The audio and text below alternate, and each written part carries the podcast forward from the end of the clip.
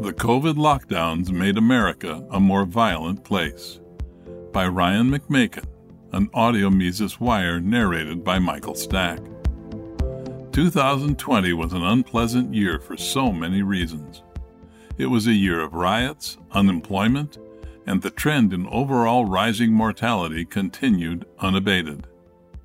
Homicides also increased. In fact, in preliminary homicide data, it looks like homicides increased a lot in 2020. According to the FBI's preliminary Uniform Crime Report for the first half of 2020, murder and non negligent manslaughter offenses increased 14.8%, and aggravated assault offenses were up 4.6%. If the second half of 2020 proves to be about the same as the first half, then the nationwide homicide rate for 2020 will have risen from 5 per 100,000 in 2019 to 5.8 per 100,000 in 2020. That's a big increase and puts 2020's total at the highest rate recorded in 15 years, matching 2006's rate of 5.8 per 100,000. Some other data, however, suggest the year end numbers for 2020 will be even worse than that. Homicides look to be up more than 20% during the fall of 2020 compared to the previous year. Thus, the increase from 2019 to 2020 may prove to be one of the largest increases in homicide in more than 50 years. Meanwhile, homicides in certain cities increased by far worse rates. Year over year increases of 30% or more were common in 2020, and this wasn't limited to only large cities. In data posted by researcher Jeff Asher, total year over year homicides through September 2020 were up in a wide range of locations up 55% in Chicago, up 54% in Boston, up 38% in Denver, and up 105% in Omaha. What caused the surge? It's much easier to count homicides than to determine the events and phenomena driving trends in homicides. It's never a good idea to attribute changes in homicide totals to any single cause. Nevertheless, we can hazard some guesses. If we're going to ask ourselves what might have caused such an unusually large rise in homicide, we ought to look for unusual events. Most obvious among these, of course, are the stay at home orders, business closures, and lockdowns that have occurred since March of last year. These are pretty unusual things although it is considered somewhat heretical to point out that lockdowns can produce significant negative societal side effects. The connection to violent behavior is so undeniable that this is now openly admitted. For example, in a recent interview with The Atlantic, sociologist Patrick Sharkey discusses some of the likely causes of 2020's surge in violence, stating, quote, Last year, everyday patterns of life broke down. Schools shut down. Young people were on their own. There was a widespread sense of a crisis and a surge in gun ownership. People stopped making their way to institutions that they know and where they spend their time. That type of destabilization is what creates the conditions for violence to emerge. End quote. When asked if idle time caused by lockdowns was somehow connected to rising homicides, Sharkey continued, quote, It's not just idle time, but disconnection. That might be the better way to talk about it. People lost connections to institutions of community life, which include school, summer jobs programs, pools, and libraries. These are the institutions that create connections between members of communities, especially for young people.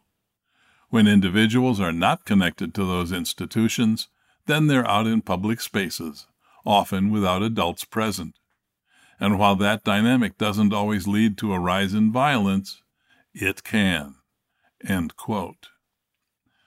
The connection between a lack of community institutions and social dysfunction is well known by sociologists. Last year, when looking at the role the stay at home orders might have had on the summer's riots, I wrote, quote, As much as lockdown advocates may wish that human beings could be reduced to creatures that do nothing more than work all day and watch television all night, the fact is that no society can long endure such conditions. Human beings need what are known as third places.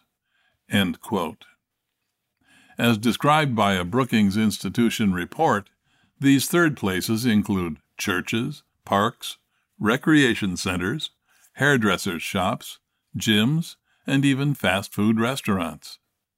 Yet the lockdown advocates, in a matter of a few days, cut people off from their third places and insisted, in many cases, that this would be the new normal for a year or more. These third places cannot simply be shut down, and the public told to just forget about them indefinitely, without creating the potential for violence and other antisocial behavior. Few of these places exist for the explicit purpose of reducing violence, although they tend to have this effect. But during the government mandated lockdowns, some organizations specifically devoted to violence prevention were shut down and, as noted by law professor Tracy Meares, the pandemic has prevented many anti violence programs from operating. These programs, however, require a great deal of a face to face contact, typically among service providers and the folks who are most likely to both commit these offenses and be the victims of them, Meares says. And it's a lot harder to do that when people can't meet in person. Of course, it's not that these people just can't meet in person, as if it were physically impossible to do so. It's that in many places they are legally prohibited from doing so. This means even the most urgent cases were neglected and put on the back burner because policymakers made a decision to ignore the realities of violent crime in order to obsess over COVID risks. And this is a point that must be made repeatedly the pandemic isn't what caused the widespread destruction of social institutions that are key in increasing social cohesion and preventing violence. Government edicts did this. Certainly, given fears over COVID infection, it stands to reason that many people would have elected to stay home and that important social institutions would have functioned at reduced capacity even without government mandates.